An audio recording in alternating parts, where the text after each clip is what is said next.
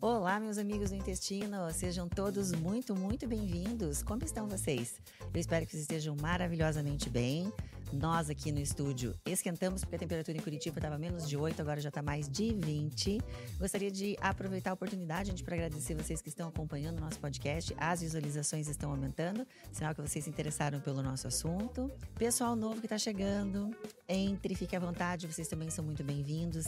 Se vocês estão curiosos para saber sobre o que, que se trata o Papo Digestivo com a doutora Luana, esse é um podcast que vai falar sempre com você sobre microbiota, intestino e quanto isso impacta não só na saúde do nosso trato gastrointestinal, mas na saúde do nosso corpo todo.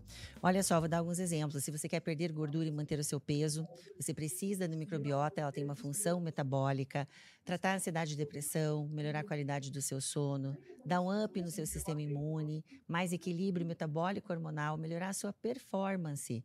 A chave, a solução para esse e para outros problemas é uma microbiota intestinal adequada e saudável.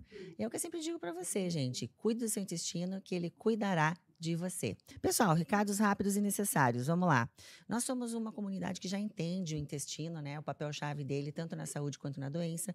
Mas talvez você tenha aí algum amigo, algum familiar que não recebeu essa informação ainda. Então, ajuda, manda um link aqui do nosso podcast. Você já faz a tua participação. E você também pode dar um joinha, curte, dá um like, que daí o YouTube entende que esse é um material relevante e ajuda a gente a espalhar essa informação, né? Ajuda a pulverizar essa informação que é do bem tá? Agradeço também, pessoal, essa equipe maravilhosa. Hoje a equipe está dobrada, uma equipe do Cristal Podcast aí, que sempre facilita a minha vida. E se você quiser saber um pouquinho mais sobre o meu trabalho, o que é essa tal dessa microbiota, esses eixos, essas conversas do intestino que eu tanto cito aqui, me segue lá no meu Instagram, doutora Loana HV. Os meninos vão deixar anotado também, tá bom? Pessoal, hoje é um assunto muito legal, vocês vão curtir. Eu trouxe aqui um assunto que é a cannabis medicinal, os canabinoides em relação com o trato gastrointestinal. Vamos falar um pouquinho da história. E para isso eu trouxe uma pessoa que é o Dr. Rafael Pessoa. Ficou aqui duplo, Rafael.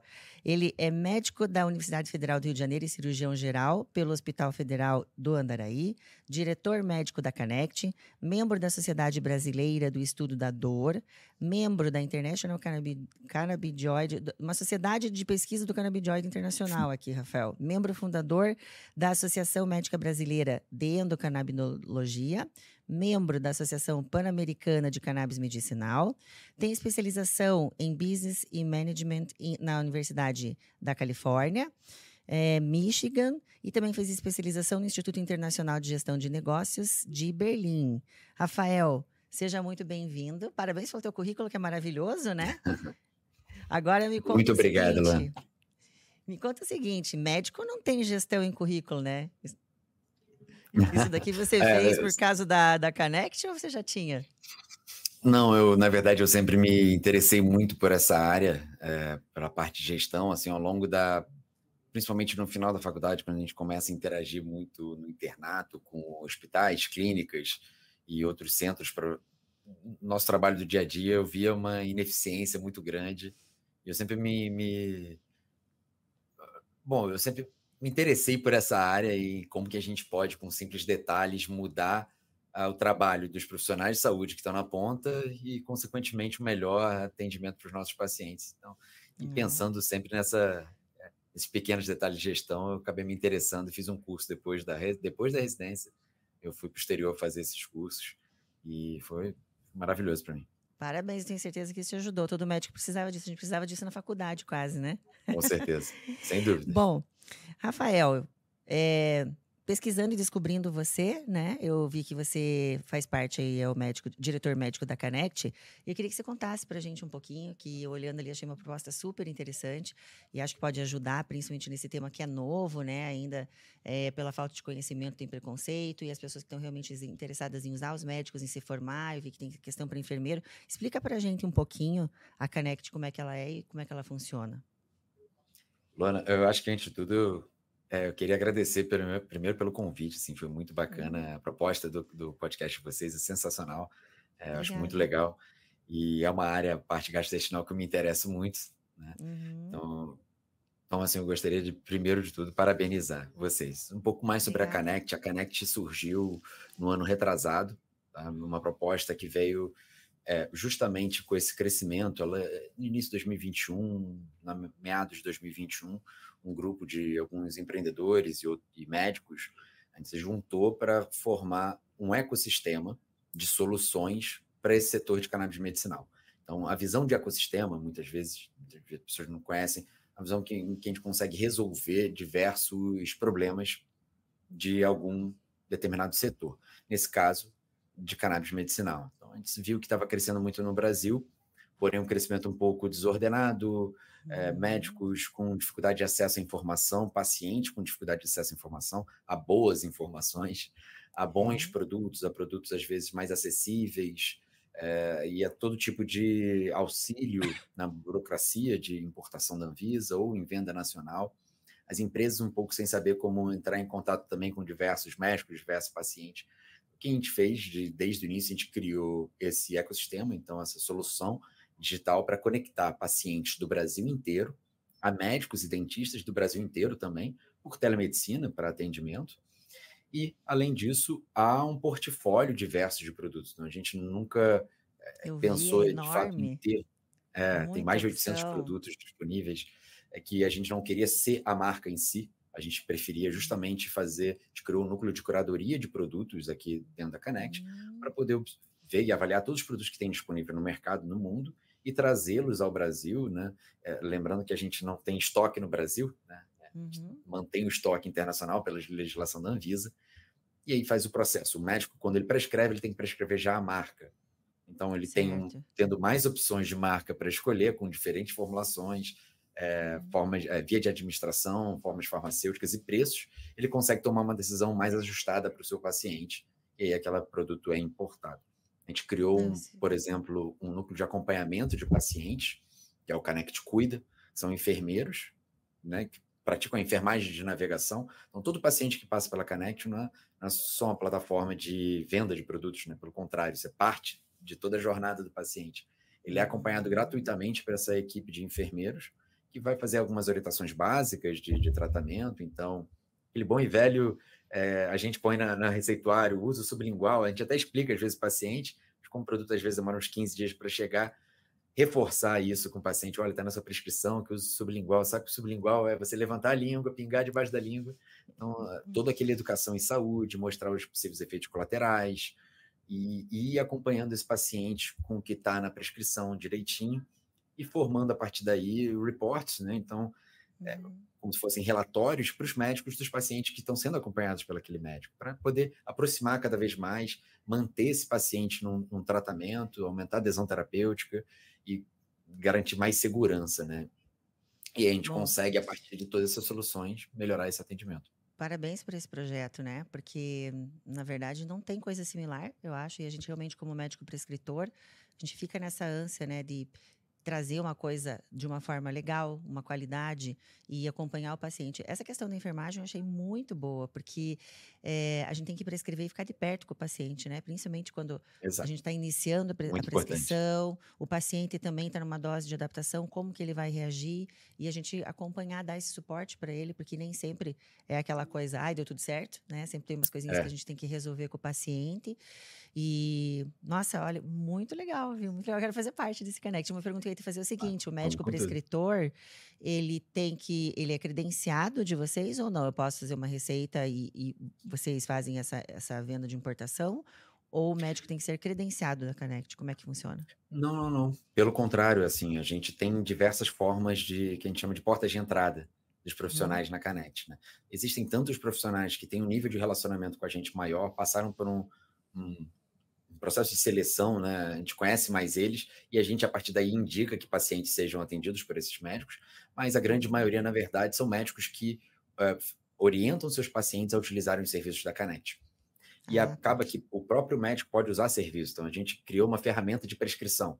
Então, é o, uhum. assistente, é o Canet Assistente, né? Uma, uma metodologia de ponta a ponta que você cria uma prescrição com assinatura digital, validade de assinatura digital, em que você seleciona o produto, dá a orientação de dose, ele já monta uma prescrição com a logo da empresa, da, da clínica, e já vai uhum. direto para o WhatsApp do paciente a prescrição, vai por e-mail, enfim. Então tem uma série de ferramentas que qualquer médico dentista pode usar, e o paciente, mesmo que o, o, o profissional esteja usando as próprias ferramentas, pode orientar que o paciente entre.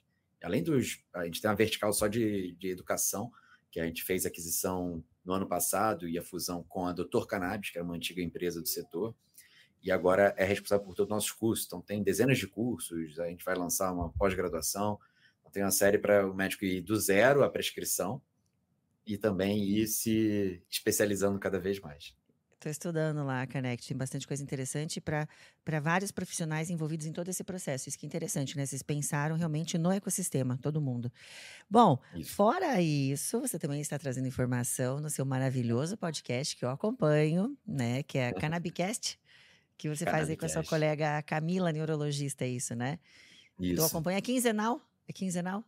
Quinzenal. Quinzenal, quinzenal amanhã sai um episódio. Não, não sobra é. tempo, né, Rafael? E é, também outro projeto muito legal, também didático. Parabéns, gostei muito também. Ah, obrigado. É, a ideia era justamente trazer informação do jeito que você traz, uma forma leve, é, uhum. descontraída, num modelo em que nossos colegas e pacientes, a gente vê, a gente tem uma pesquisa, a gente vê que é meio a meio, médico, paciente, dentista. É, então, assim, a linguagem tem que ser acessível, ao mesmo tempo tem que trazer informações relevantes, com uma uhum. profundidade científica adequada e acaba sendo bem hum. gostoso de se fazer e de se ouvir. É aquelas coisas que a gente não consegue falar no consultório e que a gente quer falar é realmente verdade. nessa linguagem, porque e pega médico, porque a minha área nova eu tô também, né? Canabi, é, a questão do sistema endocannabinoide entender e prescrever é novo, e a questão do eixo cérebro-intestino, seja o projeto microbioma aí, foi 2007, 2016, novo também, né? Muita coisa veio depois disso. Então, é, é isso aí. Bom, Rafael, vamos lá. Voltando um pouquinho no tempo, conta para nós uma daquelas histórias deliciosas que eu escuto lá no seu podcast sobre o Mechula. Morreu ano passado, né? Ano Não, passado? esse ano. Esse, esse ano, ano, foi esse ano. Esse ano morreu é agora. É uma pessoa que tanto contribuiu, né, isolando aí o THC. Conta para nós algumas histórias aí da, da, da descoberta e como que evoluiu os, é, os, os receptores. Conta lá, conta aqui, que nossos fã de história, vão fã gostar também. Inegável de história. é, é, muito engraçado, né, Lana? Porque a gente fala é, do sistema do canabinoide, fala da cannabis num, um ponto de vista mais atual. Uhum. Mas é engraçado que buscando, vasculhando isso desde o início da Connect, montando assim as apresentações também, as aulas, estudando mais sobre o tema, eu consegui pegar um artigo que o próprio é, autor me cedeu gentilmente, um japonês, que teve lá em 12 mil anos antes de Cristo, então eram sítios arqueológicos, é, relatos já de vasos de barro com sementes de cannabis dentro, assim, fossilizados, obviamente, e extraíram a uhum. semente. É só um pequeno adendo, as sementes têm mais um cunho nutricional do que é, do ponto de vista hum, médico dos canabinoides, né? É, era uhum. mais porque é rico em ômega 3, 6 e 9. É, tem uhum. uso terapêutico para diversas coisas também, mas é mais nesse ponto de vista.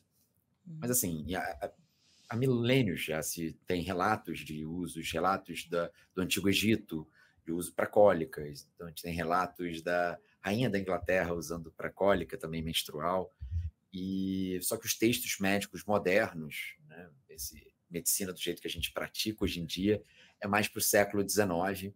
O Sir William Shaughnessy, que é um, era um médico irlandês. Ele, nas suas viagens e descobertas à Índia, ele trazia vários relatos do uso medicinal, em geral para gota, né, e para outras dores. Então, no contexto de dor, era muito importante. Uhum. E aí, assim, isso teve alguns gaps de conhecimento, né? Alguns artigos sendo publicados, mas na época também não se publicava tanto de forma geral, mas tinha já esse uso consolidado tá? em diversas, assim, o uso mais, é, o uso totalmente medicinal disso. E só que só na época, na década de 30, né, mais especificamente 1939, que pesquisadores, Roger Adams, que é um pesquisador norte-americano, ele isolou pela primeira vez o canabidiol, uma molécula, e deu-se o nome de canabidiol.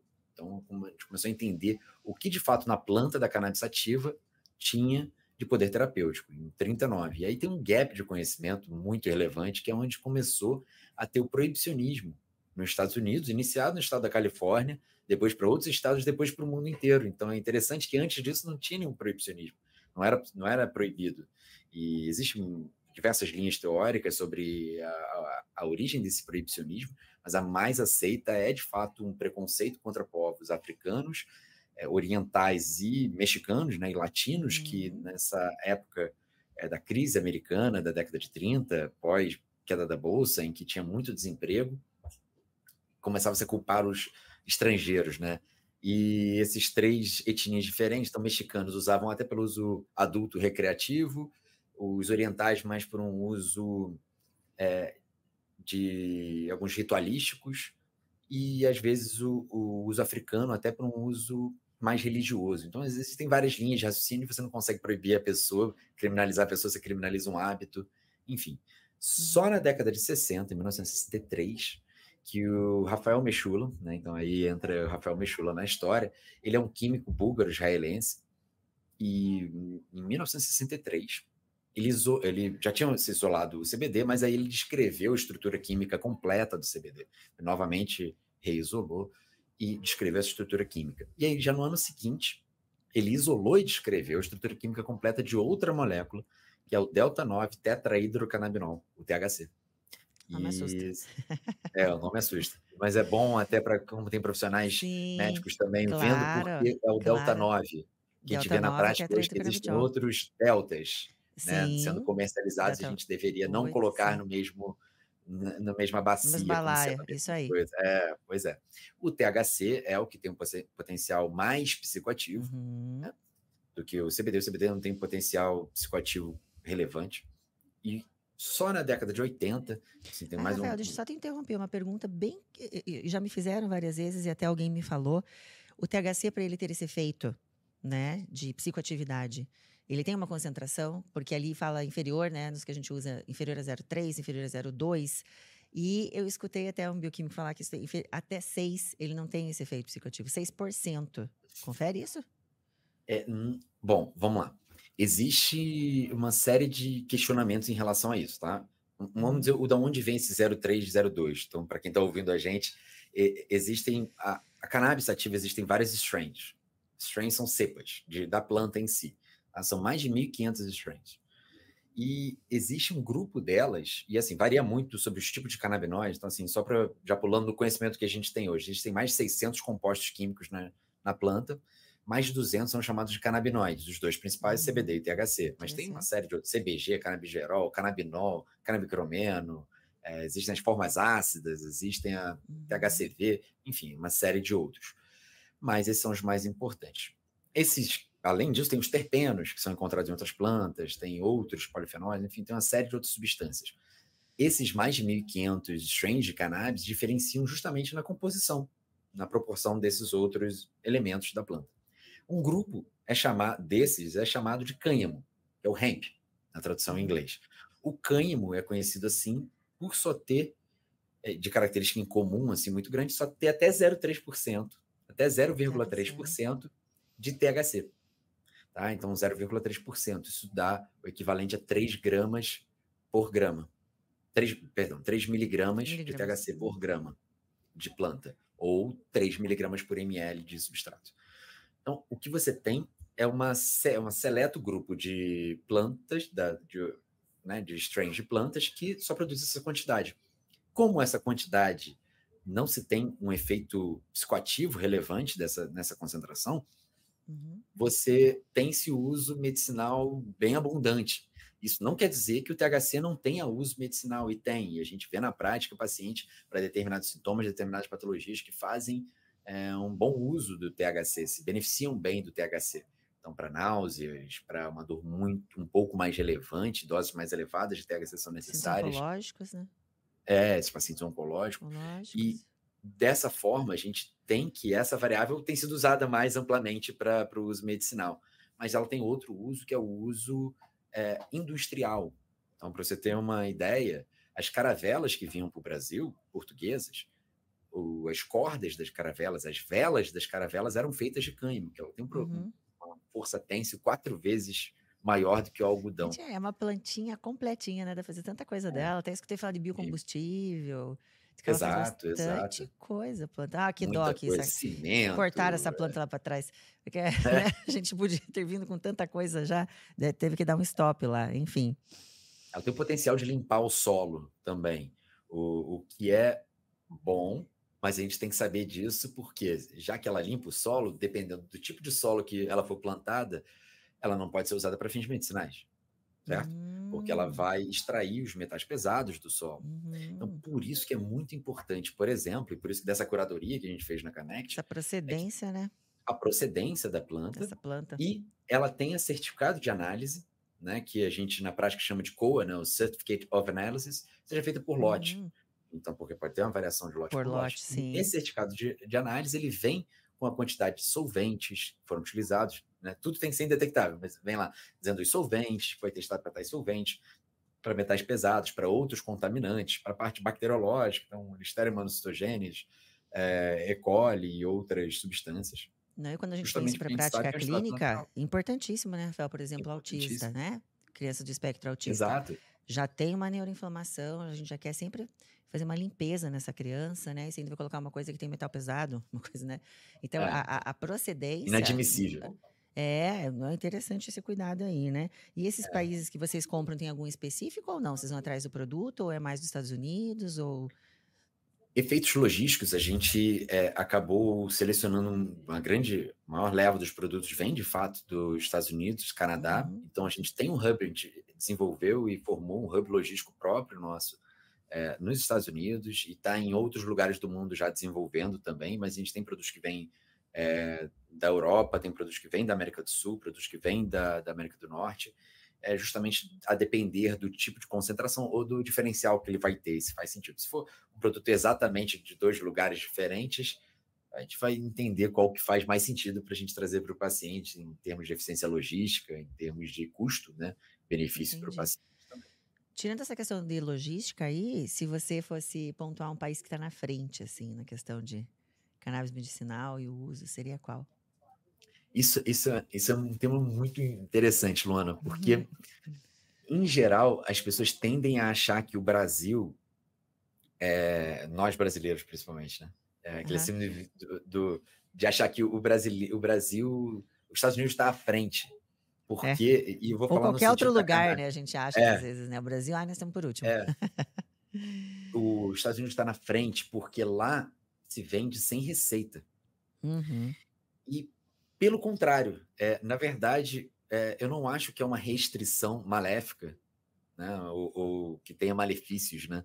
Você ter a necessidade de passar por um médico. Pelo contrário, isso é mais seguro para o paciente. Eu acho que isso é mais avançado principalmente, vamos dar um exemplo clássico aqui, tá? Um paciente que tem uma, um sintoma e ele busca, por exemplo, lá você pode comprar alguns produtos de cannabis, a maioria deles, mas pode comprar no, no posto de gasolina, né? naquela loja de conveniência. Então, o paciente tem um sintoma XYZ que às vezes não foi bem mapeado, uhum. mas ele acha que tem aquele sintoma, então ele viu lá que é para isso, aquilo, é para insônia. Existem dezenas de tipos de insônia e algumas o, o, os canabinoides funcionam melhor do que outros. Ansiedade, dezenas de tipos de ansiedade e não é para todos que têm nível de evidência. e aí, por algum sintoma, né? ele vai compra, é, compra um produto.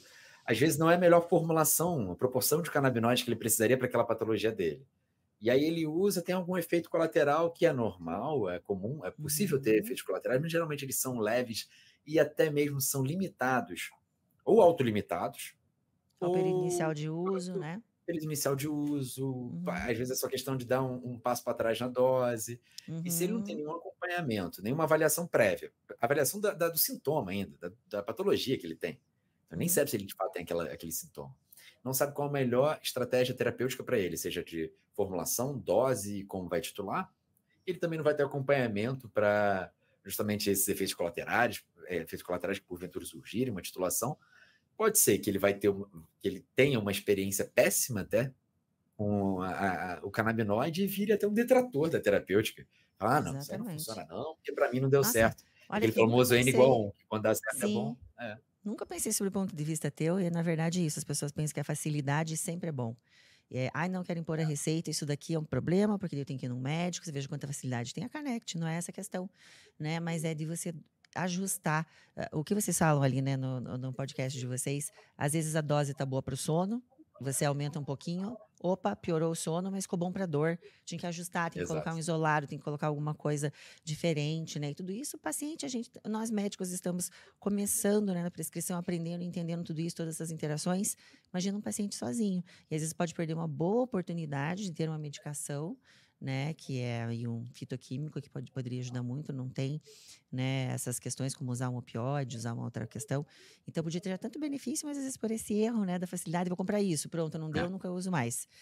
Infelizmente, né? Então, concordo com você, nunca tinha pensado nisso. É, é verdade. Mas, assim, por, é, em contrapartida, tem outros países que têm legislações e tá, tá todo mundo, tá no mundo inteiro entendendo o assunto. Uhum. Então, é, Holanda vai e agora está voltando, é, se abrindo, fechando a uhum. regulamentação. Uhum. A Alemanha está é, tá vislumbrando legalizar de forma até o uso adulto. Quando a gente fala uso adulto, é o uso recreativo, mas hoje em dia tende-se a usar hum. mais a, a, a, visão de uso adulto. É, então, assim, vários países têm discutido, tá? Em, em termos, acho que o Brasil está avançando bastante, avançou em passos bem largos, e tem avançado no, na questão do cultivo a nível nacional. É algo que vai ser bem relevante para a nossa indústria nacional é, agro, de forma geral, para os pacientes, vão ter produtos com o controle vai estar tá realmente na nossa mão. A Anvisa é um órgão, é um órgão super técnico. Ela pode muitas vezes ser é, acabar sendo um pouquinho exigente, morosa nos seus é. exigente, detalhista, moroso em alguns pontos, Sim. mas é um órgão técnico a princípio.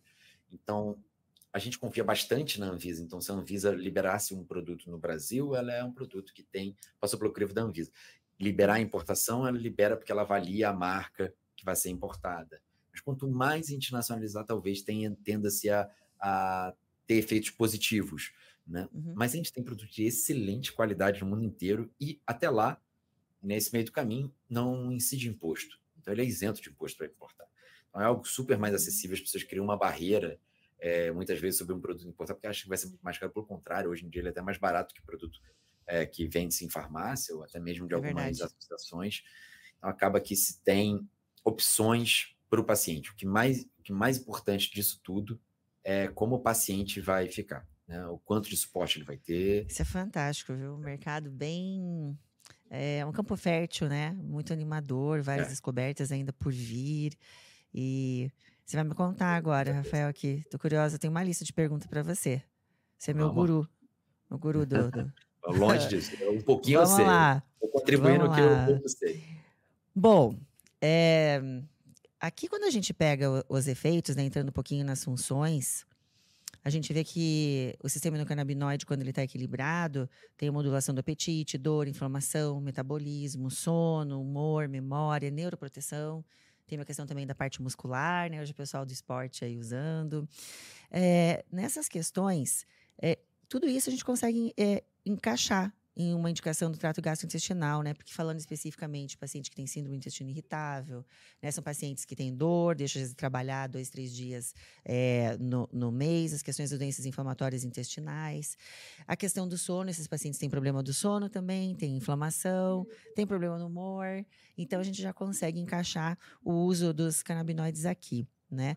Você e noto, noto quando a gente começa a usar por outras questões, que os pacientes sempre trazem uma melhora do intestino. Não sei se observou isso, principalmente os obstipados. Doutor, meu intestino tá, melhorou muito. Isso é então, é engraçado, eu, né?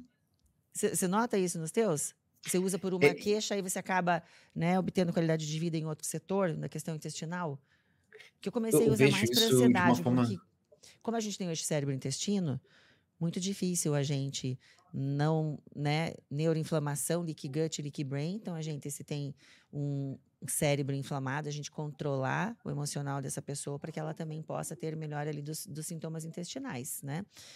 E a gente usa, dentre outras coisas, né, os canabinoides. E a gente começa a ver, às vezes, quando é só ansiedade e sono, o paciente já está no acompanhamento, ele fala, ó, oh, melhorou minha obstipação, melhorou minhas cólicas, não sei se você tem essa, esse relato.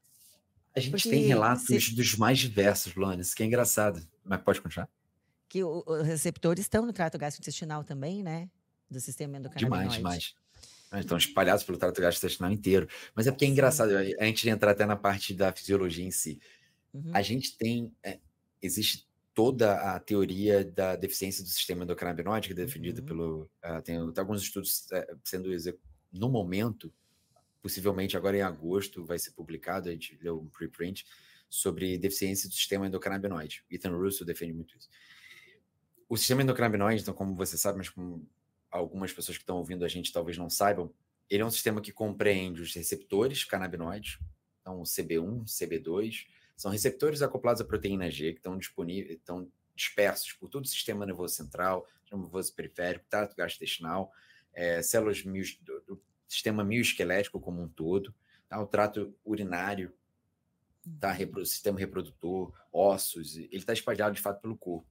E existe uma diferenciação do que, que é mais do CB1, o que, que é mais do CB2. Existem também endocannabinoides, que são canabinoides que o nosso próprio corpo produz, então anandamida, 2-aractonucleocerol, que eles atuam, eles têm estrutura química semelhante aos, ao THC e ao CBD, por exemplo, e eles são os agonistas desses receptores endocannabinoides. Existem enzimas de biossíntese e degradação desses endocannabinoides. Então você tem uma série de fatores que vão modulando e esse sistema endocannabinoide atua como um grande modulador do nosso corpo, em, onde em determinadas situações ele está hiperexcitado, ele modula negativamente, onde ele está hipoexcitado, ele modula positivamente. Então a gente vê que como ele varia de indivíduo para indivíduo, o sistema endocannabinoide, e do indivíduo ele mudou, eh, varia ao longo da vida. Existem até estudos de gêmeos univitelinos com a mesma patologia e doses diferentes é, da, da, medicação. A, a, variação de receptores, a dispersão dos receptores, o meu uhum. metabolismo hepático dos canabinoides, é, é das enzimas. Então, como tem essa variação muito grande, a gente tem pacientes que respondem nos primeiros dias com constipação, tá? Quando vai variar a dose, essa é a minoria, e outros uhum. respondem com aumento da frequência, com diarreia.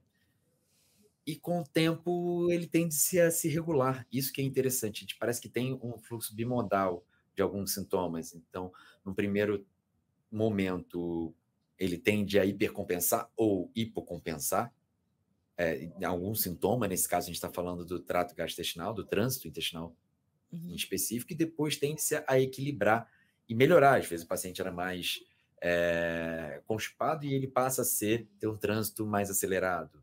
É, mas no primeiro momento ele fica até diarreico e aí depois ele tende a, a centralizar, a normalizar. Mas a gente tem uma série de explicações agora fisiológicas do porquê que a gente pode ter esses efeitos.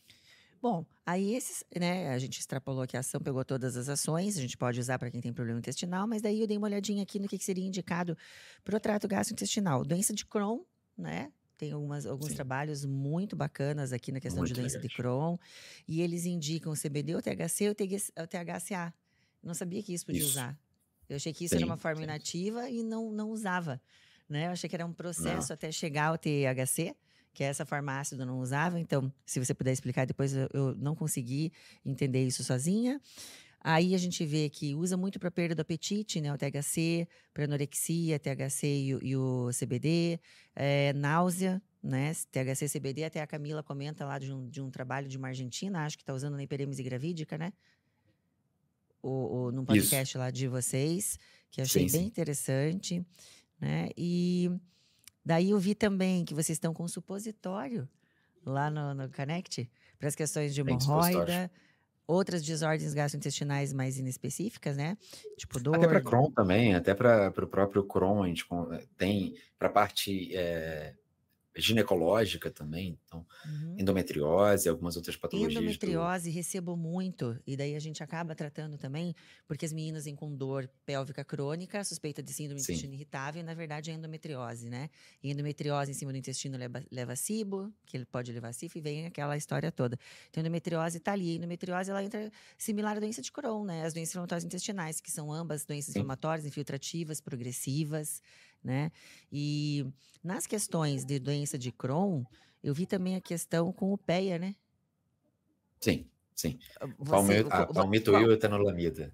Qual que é a indicação da gente começar um tratamento de doença de Crohn com o CBD ou com a PEA? Ou é uma, uma associação? Como é que funciona isso? Achei bem interessante, porque um trabalho trouxe aqui que são células gliais entéricas, né? Essa, essa desinflamação né? Esse processo anti-inflamatório, ele dá pela questão nervosa imune, né? Entérica que acontece isso. ali.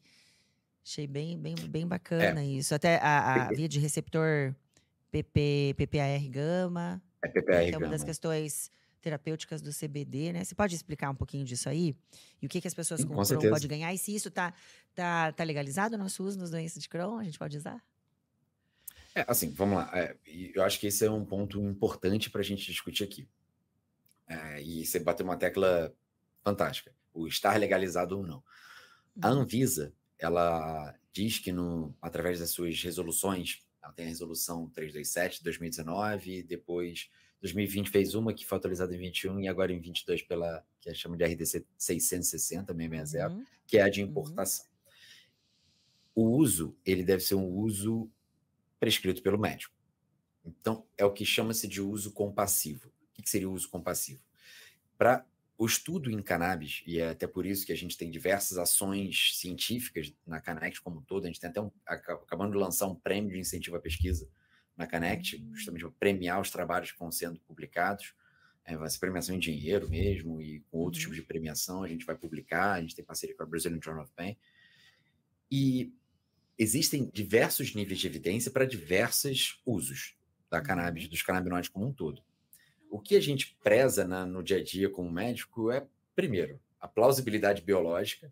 Né? Então, se existe uma fisiologia por trás que faça sentido e dê suporte àquela terapêutica, e ao, ao longo da, dessa plausibilidade biológica, seria a primeira, como se fosse a gente pensando no nível pré-clínico de estudo, uhum. e a gente começar a entender se existem relatos de casos para aquele estudo e evoluindo-se para isso. Né? Existem sim ensaios clínicos randomizados para o uso em, em, doenças inflamatórias intestinais como um todo, uhum. não, então não só o Crohn como a retocolite, ulcerativa. Uhum. É. E, mas a nível de estar legalizado, a gente chamaria talvez isso no Brasil de um uso label. Então uhum. seria um uso off-label. Off-label. seria o uso label? Um uso que estaria na bula. Uhum. O que seria o uso da bula? Que é um uso de algum estudo clínico aprovado pela Anvisa para registro de medicamento. Uhum. Né? Então, existem várias formas de se dizer. Agora, legal sempre é legal, desde que o médico tenha tem ciência, e a Anvisa tenha liberado. Tenha prescrito, Anvisa liberado, Sim. e aquele médico, de fato, tenha feito o que é melhor para o seu paciente. Em que momentos que a gente vê isso? Eu acho que é a pergunta um pouco mais prática, porque essa pergunta não é tão simples, né? Mas o que, que a gente vê na prática? Em, na maioria dos casos, em usos refratários, em paciente que não está chegando. A gente quer otimizar a terapêutica. O que, que significa? Vamos, vamos dar o um exemplo puramente em dor. Se o paciente está fazendo, ou, ou, vamos pegar um outro exemplo que é até melhor, que é em epilepsia. Epilepsia é uma das maiores evidências do uso de cannabis é em epilepsia. Se o paciente ele está usando para ele tá ele, é um paciente epiléptico, tá? Ele está usando algum anticonvulsivante. Ele tem 100% de resolução dos casos. Não tem efeito colateral. E aí você chega, por que, que eu usaria substituiria por um canabinoide. Questão, claro. Se ele está já usando um medicamento que não tem nenhum efeito colateral, não tem. Está tá chegando na, na melhora terapêutica máxima possível, né, que é zerou as crises. Qual seria o grande interesse? Agora, outro cenário é: o paciente não está resolvendo as crises, ou ele está refratário, tá refratário à parte clínica, ou ele tem uma série de efeitos colaterais, apesar de resolver as crises. Aí faz sentido a gente botar. Isso que a gente tem um nível de evidência muito satisfatório. Então, essa mesma lógica dá para se aplicar para as outras indicações onde há uma evidência científica relevante e há uma plausibilidade biológica é, muito grande. Então, esse não. As doenças inflamatórias intestinais são muito grandes. Né? O que a gente vê, né, Rafael, é que a teoria é uma coisa e a prática é outra, né? Quando a gente Exato. começa a drenar pacientes, como eu ali, eu acabo drenando pacientes, é uma amostra viciada, né? São pacientes que realmente têm problemas. A gente não está tratando uma obstipação simples, não está tratando isso, está tratando pacientes complexos, né? Então, são pacientes que têm a questão inflamatória, crônica, tem a questão de envolver. Hoje, quando a gente estuda, e, a gente, e, o paciente quer ser visto assim, né? Ele quer ser visto de uma forma, não é uma especialidade de medicina integrativa, mas a forma que a gente olha o paciente é integrativa e o nosso tratamento deve ser assim, né? Integrar todos esses sistemas. Então, a gente tem o sistema endocannabinoide, serotoninérgico, dopaminérgico, a gente tem o sistema imune, tem o eixo cérebro-intestino. Tudo isso está envolvido nesse paciente, né? E as consequências que isso traz, toda doença crônica, tem a questão de ansiedade, depressão, o paciente tem problema do sono. Então, às vezes, vezes, essas medicações, que são as tradicionais, não fecham esse quadro para o paciente. Né? E daí vem isso, essa busca de ter realmente uma opção, aquela carta na manga, né? que a gente, será que não é isso que está faltando, né? Esse sistema que está faltando a gente corrigir. E, e, é interessante a gente tudo isso funcionando em harmonia. O paciente, né, ele tem resultados bacanas, desde que usando tudo isso que você falou, né?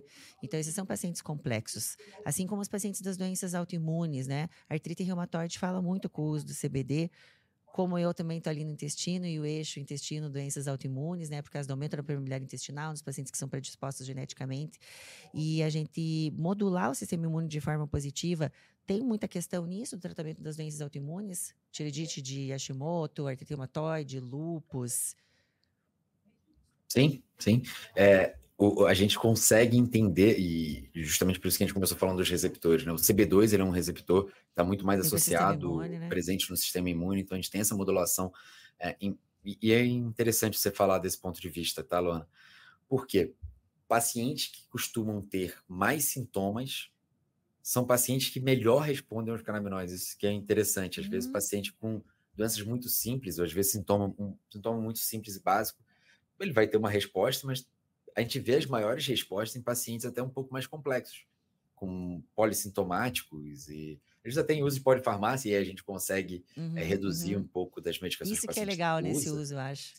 É, é fantástico. Pacientes mais Fazer idosos, por exemplo, eles, é, eles, o paciente idoso ele consegue responder às vezes a doses baixinhas de canabinoides, eles respondem em vários é, é, sistemas, né? E é muito disso, tá, Luana, que se a partir disso que se começou a pensar é, nessa teoria de deficiência do sistema endocannabinoide, em que existem modelos, modelos, o modelo mais estudado para isso seria o modelo da enxaqueca, onde haveria, uhum. possivelmente, na maior parte das enxaquecas, uma deficiência do sistema endocannabinoide. E a gente sabe é, que difícil tratar uma enxaqueca, né? É, muito Milhões difícil, de causas, investigações, muitas visitas a vários médicos, a especialistas. Né? O próprio tá transtorno tá do espectro autista também. Exato. Então, você tem doenças que são complexas e você consegue ter é, e, e, e, assim, a gente tem que tomar muito cuidado, né, Luana? É, para não passar a ideia de que é uma panaceia terapêutica. Putz, isso eu gostaria é, que você falasse, que eu escuto você falar muito no teu podcast, é verdade. É, é assim, é, essa ideia de que trata tudo, trata até mal olhado, né? Trata até. Não tem efeito colateral nenhum, é ótimo, não, vem da plantinha, é... é... um fitoterápico e só dá certo, né? É, e não é bem assim. E, uhum. e é uhum. engraçado, tem um estudo do Gable na American é, American Scientist, é um jornal americano muito bacana, que ele mostra a segurança de todos os substâncias como um todo. cannabis é uma das mais seguras, porque não teve nenhuma overdose, muito menos óbito, associada ao uso de cannabis até hoje. Não mata não quer dizer que não que, que vai fazer bem, ou que uhum. né, e você pode usar indiscriminadamente, não é Sim. é isso. Seja isenta de efeitos realmente... indesejados, né? Exato. Os, os, efeitos são mais leves? São mais leves. São uhum. facilmente controláveis? São. Mas eles têm, eles existem e pode, por exemplo, existir interação medicamentosa, né? que muitas vezes pode ser algo um pouco mais perigoso. Ele interage com outros antidepressivos, com é, inibidores da recaptação, inibidores Sim. seletivos né? recaptação de serotonina. Você pode levar, por exemplo, a uma síndrome serotoninética no paciente, uhum. de tanto, de tão bom, inclusive, que é o, são os canabinoides CBD em aumentar a serotonina, ele é um agonista uhum. do receptor 5-HT1A. Se você ainda estiver usando, por exemplo, vamos dar um exemplo, a sertralina, né, um, um inibidor seletivo, você pode aumentar, em alguns casos, em alguns pacientes, dependendo da dose, você pode aumentar em excesso essa serotonina na fenda sináptica, gerando uma síndrome serotoninética. Então, por isso que alguém fala, não tem mistério para você estudar os canabinoides, mas também não tem milagre, e precisa ser um bom médico, precisa ser um uhum. bom profissional. Você precisa, tá, você precisa estudar, sentar, estudar, ver, é, como você já citou, ler a literatura, ler a farmacologia, fazer cursos e estar tá junto do seu paciente. É mais uma ferramenta do nosso arsenal terapêutico. A gente deve tratar como tal, com todo eu respeito. acho muito importante que eu gostaria de, de, participar depois desse connect aí, de, de alguma forma, se possível, de todas as formas, porque eu acho que é, é muito importante nesse período de descobertas, de pesquisas, a gente ter uma network, né, para a gente trocar. Porque isso é muito importante, porque a gente fica lendo. Né? Eu estou aqui na minha casa lendo e trocar e conversar com alguém, quem teve um uso, quem teve Sim. uma experiência. Tem então, super isso... comunidade, tem mais de 1.500 é, médicos na nossa comunidade nossa, discutindo todo dia. Que delícia! Vamos entrar, vou te convidar. Que delícia, eu quero.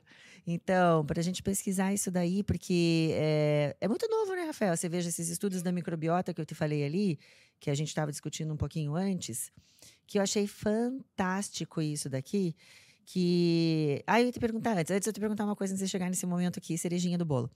O canabicromeno, canabicromeno, tem que falar rápido, respira e vai.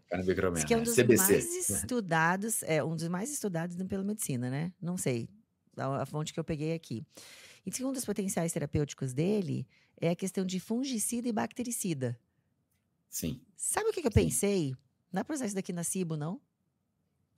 É, Olha que só, Luana, interessante que seria casar, né? Num seria estudo, eu interessante. digo, uma ideia de um Sim.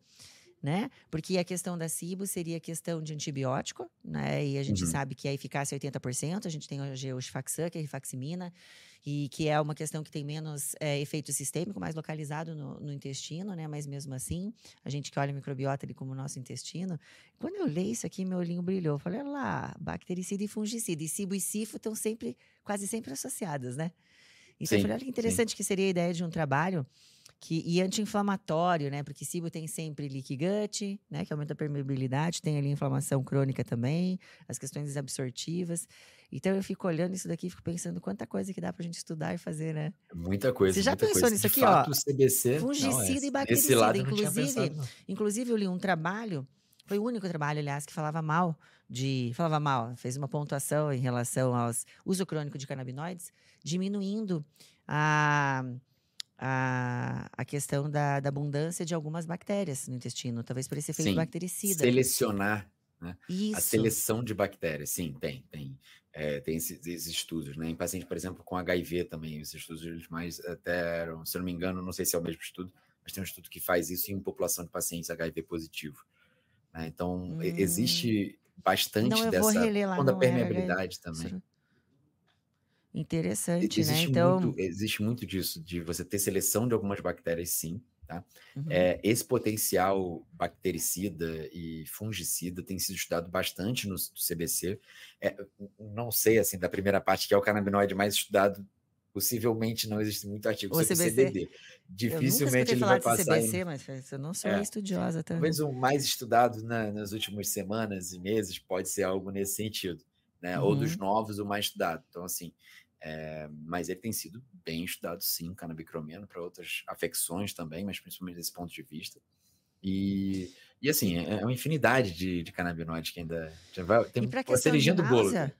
é, para a questão de náusea, eu vi que tem a indicação, e daí isso a gente consegue usar para refluxo ou não? É náusea especificamente, o sistema É, muito de uso do do, do canabinoide. É, vamos lá, da parte do refluxo é uma parte muito interessante, tá? É porque, na verdade, esse, a gente tem uma série, e isso na prática também a gente vê, a gente tem uma série de efeitos no trato gastrointestinal que eles podem diferenciar de pessoa para pessoa. E ainda se tem tentado estudar o quanto que isso é decorrente do CBD ou do THC. Hum, Então, por exemplo, tem-se que o, no esfíncter esofa- esofagiano inferior, você tem uma diminuição do relaxamento. Então, se você diminui o relaxamento, ele fica um pouco mais tenso, sem né? pé de refluxo. isso sem impediria o refluxo. Só que isso com THC. O CBD talvez fosse um pouco diferente. Então, você poderia ter, é, como um corta um pouco o efeito do, um diminui o efeito colateral do outro, do outro. eles em uhum, juntos, eles atuam em sinergia, energia, ainda certo? não consegue isolar o efeito a- ou atribuir o efeito especificamente ao THC ou ao CBD e entender como é que isso funciona em formulações que, né, full spectrum, né, espectro completo, que tenham todos os canabinoides ou a maioria dos canabinoides. O que se sabe, assim, na prática, o que a gente, absor- eh, o que a gente observa, até pelo Connect Cuida, né, por esse a gente tem centenas, milhares de pacientes em, em navegação, a gente observa que é muito variável o efeito no paciente, tá? Em pacientes que têm refluxo prévio, em muitos pacientes melhoram o excesso, assim, melhoram significativamente o refluxo. Tem pacientes que estagnam o refluxo e pouquíssimos pioram o refluxo. Em pacientes sem refluxo, dificilmente vai surgir um refluxo a partir daí. tá? E Então, também tem assim, questão de dose, né, Rafael? Porque às vezes você começa Dose, com uma dependendo. dose, até piora o teu sono, até a gente atingir uma Exato. dose legal, pronto, entrou agora essa é a dose do sono. Então tem tudo isso, né? Complicado esses estudos, né? A gente tirar uma conclusão ainda de muitas coisas, né? Pois é, e assim, Vamos precisar de o mais que tempo. dificulta, é, o que dificulta os estudos é que muitas vezes eles usam, eles estavam estudando para outras coisas em pacientes, por exemplo, o uso recreativo. O uso adulto recreativo, em geral, se dá com variantes com maior teor de THC, Uhum. né, com percentuais bem altos de THC. No entanto, são percentuais variáveis, então você não sabe quantos miligramas de THC aquele paciente estava usando. É, via inalatória. Então, é, você não tem muito controle desses, desses estudos. Quando o estudo, em contrapartida, começa a utilizar de uma forma mais controlada, você tem mais segurança, né? como eu tinha, tinha dito, né? um pouco mais de tempo. É mais uma ferramenta do nosso arsenal terapêutico. A gente deveria uhum. tratá-la como tal. Então, como é que a gente observa e avalia um estudo é, do uso de IECA, né? inibidor da, da, da enzima de conversão de angiotensina? De uma forma. A gente deveria usar, talvez, da mesma forma para os de cannabis, levando em consideração que é muito mais difícil você ter é, um estudo para cada formulação. E talvez a gente precise de coortes muito grandes para a gente ter a melhor muito resultado. Grandes, é, métodos mais uniformizados, né? Doses e é. tudo mais. Mas, assim, de qualquer jeito, é estimulante, que estamos indo para um lugar, né? Temos que ir, estamos indo. Então, e está avançando parado. muito. Tá Olha, tá eu acho que pelo, pela questão que a gente sempre imagina, né, como médico, a questão de preconceito e tal, eu achei que tá bem legal, eu achei que podia estar tá pior, tá indo, tá indo. Concordo, Luana, concordo. A gente tem uma, e na verdade a gente Primeiro em termos de medicina, né, Rafael? Em termos de medicina, é. tem que falar isso também, que medicina é sempre muito lento, muito comprovado, muito, muito recomprovado, lento. muito gente. Isso. Eu achei Refutado que tá indo... e volta. É. é. a gente tem só que justamente preocupar, é, prestar bastante atenção nesse é, no crescimento, ele ser sempre baseado em evidência, né, em boas práticas médicas, a gente e sempre com cuidado, até porque isso, o uso desenfreado, o uso é, sem critério, ele pode acabar queimando a terapêutica. Exato. Né, no final das contas, ele pode ser um uso mal visto, porque vai acabar usando para o que não tem efeito. E aí não vai ter o resultado, aí vai se queimar a terapêutica. Então, a gente mesmo, como profissional, tem que tomar cuidado e usar para onde tem nível de evidência, onde tem uma boa resposta, usar com parcimônia, onde sempre está indicado, avaliar a resposta do paciente, alinhar as expectativas. Uhum. Até porque é isso que a gente se, se preocupa, no final das contas, de dar o um melhor tratamento para os nossos pacientes. Sem dúvidas. É. A única coisa aí, que deveria causar, na nossa cabeça. A gente só quer causar benefício, né? Malefício nenhum, pelo amor de Deus. Pelo Bom, amor de Deus. pelo amor de Deus, a gente só quer melhorar a vida dos nossos pacientes queridos. Bom, é, então, como eu estava comentando com você, depois até eu queria trocar algumas ideias, a questão desses trabalhos de 2018, 2015, que eu como preocupado com a microbiota, tudo que pode modular a microbiota, né? O que está nesse espossomo que a gente faz e impacta ali nos nossos bichinhos. Então, o que a gente tem hoje mais, a gente sabe que atividade física impacta, a gente sabe que sono impacta, né? Mas o mais importante, alimentação, né? A gente sabe que aquilo ali é uma placa de pai. Você jogou, joguei isso, vai crescer isso, joguei aquilo, vai crescer aquilo, e o nosso intestino é resultado da nossa alimentação. E eu achei fantástico esse trabalho aqui, que ele diz que os endocannabinoides eles modulam através ali dos receptores, eles modulam o tipo de bichinho que tem. Então eles estão vendo isso nos trabalhos. Estão vendo também que o CB1, né, quando a gente estimula esse receptor, ele ajuda a manter a função de barreira.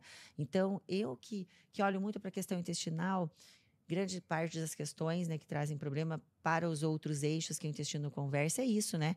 É, disbiose seguida desse aumento da permeabilidade intestinal, que é uma perda dessa continuidade de barreira, substâncias maiores que não deveriam passo a passo, acionam o sistema imune, toxinas, poluentes ambientais e LPS, né, que são é restos é de, de, bactérias e tudo isso. Então você imagina que mágica evolução desses trabalhos, falando do, de estímulo do CB1, ajudando a manter a função de barreira. E ele vem toda a explicação do sistema, né, que é complexo, a gente tem que estar aquele dia de bom humor para ler. O THC, que ele altera o microbioma, de forma benéfica, diminuindo a inflamação, porque o THC favorece o crescimento de bactérias produtoras de ácido gráfico de cadeia curta. Olha isso. Que é, coisa legal. E, isso é muito interessante. Tem um estudo do Wilson, né, de 2020, e esse estudo depois a gente pode compartilhar, e que ele mostra, e ele também é outro estudo que ele foi visto em pacientes HIV positivos, e mostrando que, de fato, nesses pacientes, os canabinoides é, protegeram a barreira entérica. Né? Então, toda essa translocação é, microbiana é, do, do conteúdo entérico para o extraentérico. É muito interessante. Assim, tem uma série de sinalizações também que a gente poderia é, falar aqui do quanto que nesses pacientes você tem um, a gente pensando na parte de estresse, né? estresse crônico. Uhum. O estresse crônico estaria associado, por exemplo, à diminuição dos receptores CB1 Uhum. Então, você é, estimulá-los, você conseguiria ter toda, é, restabelecer é, essa homeostase do paciente de uma forma bem, assim, bem significativa. E você sabe que esse eixo intestino-cérebro, né, no límbico, uhum. ali ativando na, na, na, hipófise, liberando mais ACTH, é, liberando mais cortisol hum. pelas adrenais. Eixo HPA. O eixo HPA, você tendo essa senilização contrária, você consegue modular melhor é, esse, esse eixo justamente com o, em paciente que está em estresse crônico, que hoje em dia é bem, bem comum e bem, bem relevante. Olha, eu, eu me assustei. do sistema endocannabinoide. Rafael, fui ali num congresso do ortomolecular, eles apresentaram uma tabela lá que eu fiquei assim como médico, eu vou te dizer que me passaram uma rasteira, eu fiquei assim, hã? Você sabe que o Brasil, no ranking que foi feito no mapeamento global de transtorno mental pela Organização Mundial de Saúde, entregue em 2017, isso antes da pandemia, então tu, tu imagina que já piorou, né? o Brasil é o primeiro na América Latina e o primeiro no mundo. Nós somos o país com paciente, 20, 19 milhões de pessoas com diagnóstico de ansioso, de transtornos da ansiedade, e depressão, 27 milhões. Você veja, um país que vários países passaram por ansiedade do, do, do, Covid. A gente não tem catástrofe natural, a gente não tem guerra, a gente não tem né, um povo conhecido como um povo calmo, tranquilo, tem boas temperaturas. E a gente está. A gente bancou, a gente ganhou feia. Quer ganhar, quer ganhar de vez. Ganhou é, no mundo. De competitivo, Brasil. né? Perde pro, ganhou do, do Paraguai, que tem segundo. Acho que é, Nova Zelândia, Austrália está em quinto. E em depressão só perde para os Estados Unidos. Está entre os cinco entre os cinco mais deprimidos também. Então, você veja como a gente tem que começar a recuperar todos esses eixos e entender um pouco mais disso. Às vezes as pessoas acham que a gente passa uma medicação é, baseada numa moda, ou, né? Seja quanto estudo científico tem por trás de tudo isso, das interações desse eixo, né? Então, esse cara que está escrevendo esses trabalhos aqui do THC, ele falando, gente, está valendo, né? Ele termina assim a, a, um, um comentário no artigo. Eu estou lendo tanto sobre eixo intestino isso, intestino aquilo, e eu não vou me assustar se a gente realmente chegar à comprovação do eixo intestino-sistema endocannabinoide. Né, as, a, os micro-organismos falando ali com os receptores e realmente trazendo benefício para o paciente. Então, veja quanta coisa né, nova. E hoje eu fico com pena realmente dos nossos colegas médicos que não se predispõem mais a estudar, porque tudo isso a gente não aprendeu na faculdade, né? Não aprendeu, seja, eu me formei em 98, projeto microbioma, muito, microbiota, muito, microbioma humano muito depois, 2006, 2017, e se a gente não estuda? Então a gente tem que estar, tá, porque muita tecnologia veio, né, pelo menos na minha área, que permitiu estudar microbiota, né, bactérias que não eram nem cultiváveis, hoje são, entender metabolomo que elas produzem, a interação desses eixos todos, né, que isso tirou o nosso trato gastrointestinal, né, Rafael, que a gente antes era simplesmente o pessoal que cuidava de uma área que era de reserva, só de saída de bolo fecal, ou intestino para dar infecção, né, e hoje o intestino, através do estudo da microbiota, conectou o intestino com todos esses eixos, e o quanto a gente tem que estudar, né, meu amigo, para a gente estar tá entendendo tudo isso e realmente ajudar o nosso paciente, né? É, sem dúvidas, assim, eu acho que é, o conhecimento médico como um todo, ele dobra, né, a cada período específico de anos, né, isso é um estudo da Nature, é, 2014, hum. dobra a cada nove anos. E dobrar a cada nove anos, é, a gente tem que pensar em algo é, extremamente preocupante para quando a gente sai da graduação, a gente acredita que a gente ah, vai estudar mais aqui um pouquinho, aqui ali. Não, a gente tem que continuar estudando. A educação continuada, ela devia ser é, um, algo super corriqueiro para nós médicos, e é para a maioria dos médicos, e é um dos elementos que a gente não teve na graduação. Absolutamente nada sobre o sistema do canabinoide.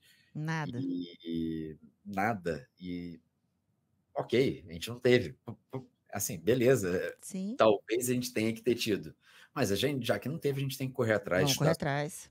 É, e quem tem mais acesso, por exemplo, a universidades, deveria intensificar a pressão para que seja aderido, né, que seja aderido para a grade curricular, é, que seja ensinado nas faculdades para a gente não ter mais gaps, né, esse, aumentar esse gap, né, Exato. né? Pelo contrário, a gente tem que diminuir esse gap, mas a gente tem que correr atrás, estudar, porque existem opções terapêuticas que às vezes são melhores para os nossos pacientes tanto em melhor potencial terapêutico quanto em menos efeitos colaterais e um potencial que a gente chama de pleiotrópico, né, de ativar diversos receptores ao mesmo tempo. Então, você uhum. conseguir, às vezes, ter efeitos em diversas áreas, uma homeostase do, de diversos sistemas, é, por que não a gente não deveria estudar sobre isso, é minimamente considerar para o nosso paciente estar ali na nossa frente, confiando na gente e depositando esperança em algum tratamento específico. Exato. Bom, Rafael, vimos bastante coisa aqui, né? Do, as questões de estudo, onde a gente pode ter um futuro, uma luz, né?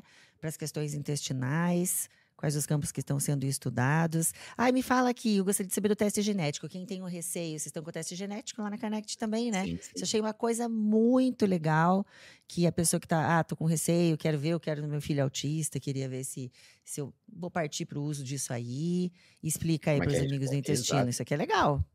Não, é bem bacana. A gente, desde o início, a gente entendeu que existiam diferenças entre os pacientes, perfis de pacientes que respondiam eh, a doses menores, a doses maiores, ou precisava, já em doses medianas já tinham efeitos colaterais muito grandes e tinha que voltar a dose, eh, ou paciente que tinham propensão, às vezes, até a dependência química. E o que a gente Hum. fez foi, ah, não existia nenhum teste genético nacional, né, que o teste fosse totalmente feito no Brasil. Então a gente desenvolveu o primeiro teste é, 100% brasileiro, na verdade até o único teste até Esse é um é teste feito- genético para avaliar o metabolismo dos canabinoides, principalmente CBD e THC, na pessoa. perfeito na pessoa. Então Para calcular a dose de pessoa. tratamento. Bom, ele não serve para calcular dose, justamente porque não existem doses Uhum. fixas dos canabinoides. Uhum. Mas eles servem para a gente saber Orientar uma faixas de- dose. orientar Faixas, mais isso, ou menos isso. Mais ou menos assim, vou dar um exemplo, por exemplo. Metabolismo de CBD teu é um metabolismo acelerado. O que, que significa isso? Você vai metabolizar com mais rapidez, você Uhum. precisa de doses maiores para iniciar o Hum, tratamento. Então, se você, na sua rotina, você começaria para aquele paciente com 10 miligramas, você pode já começar pelo menos com 20 miligramas, já com o dobro Uhum. de dose. Né? Que você já, porque, ou pelo menos, em vez de você, a cada semana, titular a dose, você titularia a cada três dias. Vamos testando mais essa do dose, porque Uhum. o paciente metaboliza muito rápido. Então você não vai ter essa dose, senão você vai ficar começar com 10, daqui a uma semana botar para 15, aí depois para 20. Daqui a o três paciente meses, quatro meses. desanimando, falando esse remédio não é para mim. E aí desengaja o paciente. Então, se ele tem um metabolismo muito acelerado, você Uhum. pode fazer essas progressões mais rápidas. Ou até ao contrário, você já começou para o paciente e está vendo que Uhum. não está melhorando, e você está progredindo dose, você faz o teste, aí você vê, opa, é, é, ele era um metabolizador rápido, vou acelerar um pouquinho mais, vou dar passos mais largos. E o contrário também. Um paciente idoso e um pouco mais fragilizado. E no teste genético você vê que ele Parkinson, né? também, Parkinson, além disso tudo, Alzheimer. é, além disso tudo, ele ainda tem um metabolismo lento, quer dizer que ele vai demorar a processar, ou seja, tudo que você administra vai ficar mais Uhum. tempo. Então, talvez seja melhor você começar então, com Ajustar. cinco, né? Nesse Olha, caso, teoricamente, o ideal seria todo mundo fazer esse teste, né? Sim, com certeza, sim. Existe. E é um existe- valor bem acessível, vi lá no site, facilitado, para acessível. em casa e mandar para vocês. Exato, Pessoal, olha lá na casa, né? Não precisa de prescrição, mas é sempre é parte, como a gente sabe, é parte de um tratamento. Uhum, uhum. E, então ele deveria ser, deveria vir com orientação do médico é responsável, mas ele não tem prescrição, então muitas vezes o paciente ele compra, faz o teste e já vai para a primeira consulta com o resultado do teste. Né? Até para orientar Muito já o legal. profissional, olha, eu tenho um metabolismo mais acelerado para o THC, ou, por exemplo, tem uma tendência à obesidade, né? Isso tem a ver com Uhum. o THC, né? Porque o THC ele dá aquela, ele induz o apetite, isso é terapêutico em alguns casos e não desejável em outros. Né? Então você pode, ó, ok, então o médico na sua avaliação daquele paciente, ó, então não vou progredir muito a dose do THC, vou tentar outras estratégias é, para esse Sabe que eu tenho muito isso? Até foi um, um- um tema de um outro episódio, que são as meninas que têm problemas intestinais de longa data. Elas têm entre 20, 22, 24 anos, têm de 6 a 8 quilos de massa magra para ganhar. E elas não estão acostumadas a comer. Elas passaram uma vida inteira restringindo. Aí eu como, passo mal, como, passo mal, não como, não como. E, na verdade, elas não. Elas, é, quando a gente passa um plano alimentar que é o real, aquilo ali vira uma dieta, né? Não é que é dieta, é comida normal, mas elas não têm a comida normal. Então elas entendem como dieta. Nossa, tem que comer tudo isso, que dieta ruim. Elas têm dificuldade de comer. É, É, ó, isso é engraçado, né? Você seria- alinhar a expectativa para o paciente. Isso, na verdade, é o que você já deveria estar fazendo Tá normalmente. assim, comendo, isso é o normal. É. É. Bom, Rafael, eu sempre tenho no meu podcast a finalização de um momento de reflexão sobre o assunto. Pode ser uma impressão pessoal tua, ou como que você acha que a cannabis está indo no mundo, uma- um um momento de reflexão sobre esse tema que a gente abordou hoje. Conselho para paciente, para os médicos, pode ser que vier na tua cabeça. Então, muito bom. É, um recadinho para os médicos e um recadinho para os pacientes. Eu vou começar porque mais importa, que são os pacientes. É, então, a cannabis ela está sendo cada vez mais utilizada é, como uma ferramenta é, que pode trazer melhoria de qualidade de vida e alívio de diversos sintomas. O, o uso da cannabis ela não deveria ser é, vista como um grande tabu, pelo contrário, é um medicamento que ele tem uma segurança bem relativa, é bem, é bem seguro e só que antes de tudo você tem que passar por uma avaliação médica. Então não dispense o médico e, e confie no médico para, se for o caso, ele vai te prescrever o canabinoide. Procure médicos que já saibam prescrever é, a cannabis como um todo.